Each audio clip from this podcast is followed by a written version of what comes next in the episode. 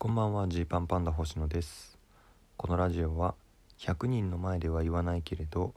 差し飲みだったら言うかもしれない話をお届けしている差し飲みラジオです。今日はとてもゆったり過ごしています。えー、今お昼の12時ぐらいなんですけどすごい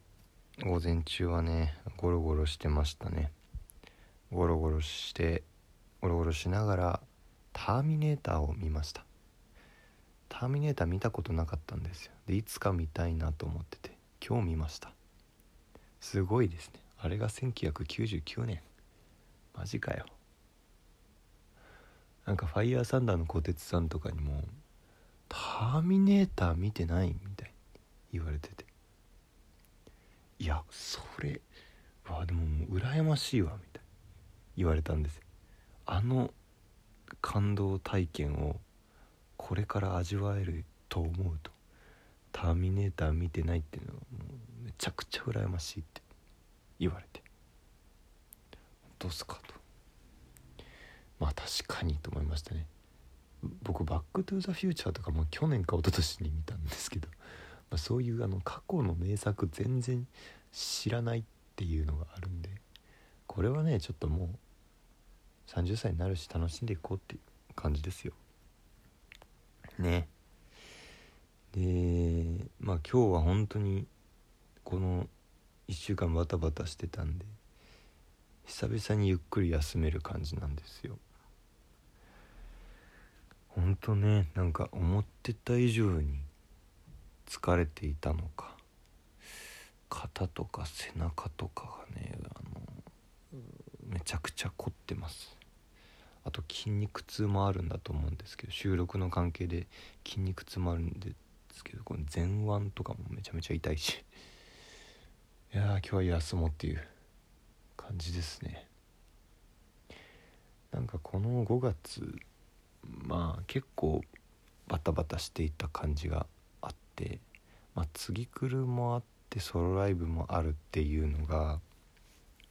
なかなか大変な感じもあったんですけどその一方でこう次来るとかってこうなんだろうな結構もうすでに出来上がってるネタを持っていく機会なんですよね。まあ自分たちの完成度で言ったら 90%95% ぐらいまでなってるものをあとこの数パーセントをどう磨いていくかっていうところとかでみんな調整って言われるものをしたりね考えると思うんです。一方でソロライブは結構新しいこととか最近のやりたいことをこう詰め込んでるので、まあ、そのどっちもやるの結構大変本当に人生一番ぐらい疲れた気がするんですけどでもこの新しいものもやりながら今あるものをこう整えていくみたいなのって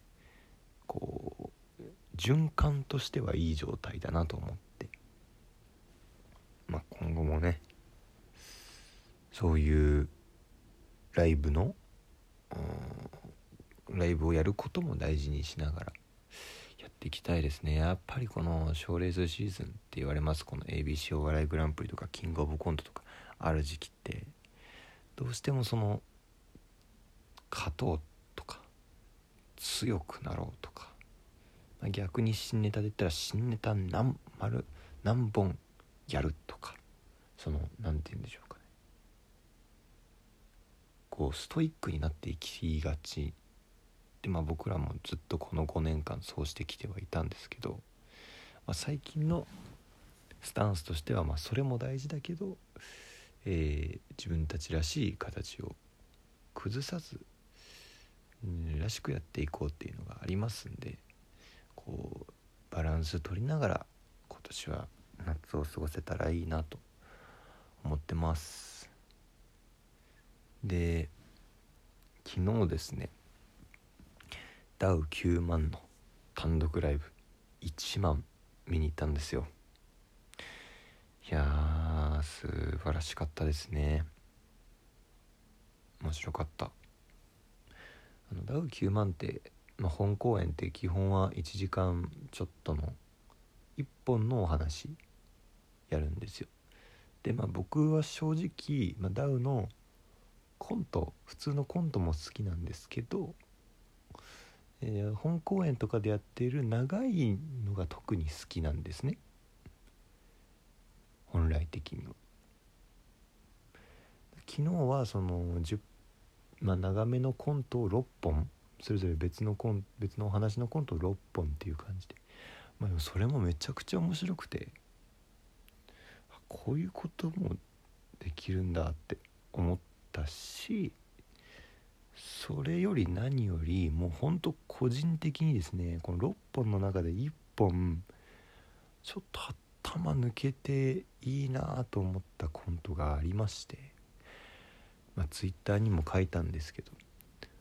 これは多分もう一生忘れないコントだろうなっていうのがありました。これねそこまでなんだろう思えるものってやっぱ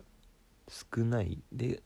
感覚まあ漫才でもそういうのあるけど感覚としてはそのコントでそういうのになるのってなんかより自分もやってる立場としてコント師の立場としてよりそういうのがもし生み出せたら嬉しいなって思うんですよ。その場でこう笑いを取ることももちろん大事だけどこう人の記憶に残るというかねそういうものを生み出せたらいいなと思ってたところもあるので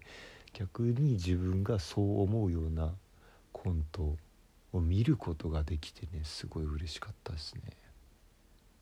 ちょっとこれから見る方もいると思うしまあ配信やるのかもしれないですけど配信で見る人とかもいると思うんでねこう詳しくはなかなか言えないんですけどでもそのここから先もこの人生は続いていくんだなっていう感覚が残るコントが僕は結構好きなのでそれがすごくよく見えるコントでこれはなんかうんそのゼモンキーの荻野とも終わった後話したんですけど僕たちだから刺さるのか他の人にも刺さるのかっていうのが気になるみたいなそんな話をしました。そうそうそう。今ポロって言いましたけどねこう会場に行ったらねちょうど隣の隣の席が荻野だったんですよね。全問キーの荻野で。で知らなくていること。おおと。荻野じゃんってなって。で見終わってあの一応ねまあもうこれ写真あげていいよっていうふうに、えー、ダウの事務所の方にも許可もらってるんで SNS とかでも写真あげてるんですけどあの、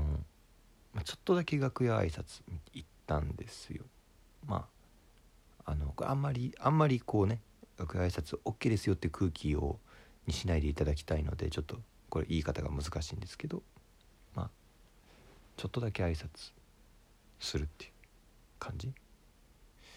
だったんですね。あのほんとその前に見に行った時にどえー、っとね旅館じゃないんだからかな。そうだなうん旅館じゃないんだからっていう声を見て終わった後に僕一人で見に行ってなんかその楽屋ちょっと挨拶する？みたいに言われて通してもらったんですけどなんかすげえどぎまぎしてなんか みんな年下のなのに年下の8人に対してなんか「ああ面白かったです」みたいな「あじゃあはいありがとうございました」みたいな。本当にこそこそした挨拶をしてしまってすごい恥ずかしかったんですけど昨日はねあの、まあ、昨日知れた荻野もいたということもあって相当あの明るいトーンで挨拶できました「お疲れ様面白かったよ」みたいな。もう敬語抜き。うん。年上だし一応芸歴上だし面白かったすげえみたいな。こう明るくね挨拶をすることに成功しました。でこのネタがもう本当に僕はすごい良かったみたいな言えたので。まあまあだいぶ前回より成長したかなと。みんなで写真撮ったりもできたし。まあまあまあ自分としては成長できたなと思います。しかし本当に16公演やってそれが満席ってねもうとてつもないですね。いいなと思いました。本当に本当にくあの悔しい羨ましいとこあるけどこういう、えー、ことが理想だよねって思いましたねすごく。うん。なんでちょっと僕らもライブを大事にしながらうまくこううまくいろんな人にまあ次来るとか本当いいチャンスでしたけれどうまくいろんな人に興味を持ってもらいながらねライブに来てもらえるようにやっていきたいなと思います。あのー、ちょっとね最後にあれですけれどもクレイジーイベントの開催が発表されましたね。6月12日。えー、日曜日かな。えー、この日でですね一平が30歳を迎えるんです。一平が30歳ってのはなかなかいいですよ。いい匂いがしてきますね。というわけで6月12日日曜日の13時から「一平誕生日おめでとうだけど一平泣いたら即終了ライブ」という ライブが開催されます。えー、ジーパンパンダと金の国の桃沢もしもしあきちゃんマグロフランスピアノ中川という超気の知れたメンツでやる阿佐ヶ谷ロフト A のライブになってます。意気込みも何もありません。もうタイトルの通り。みんなで誕生日祝っていただいてでいっぺん泣いたらおしまいです。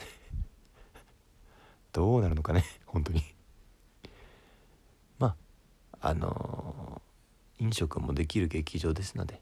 まあ、みんなでねゆるりと楽しんでもらえればいいなと思います。僕らも全貌まだ分かってませんが楽しみです。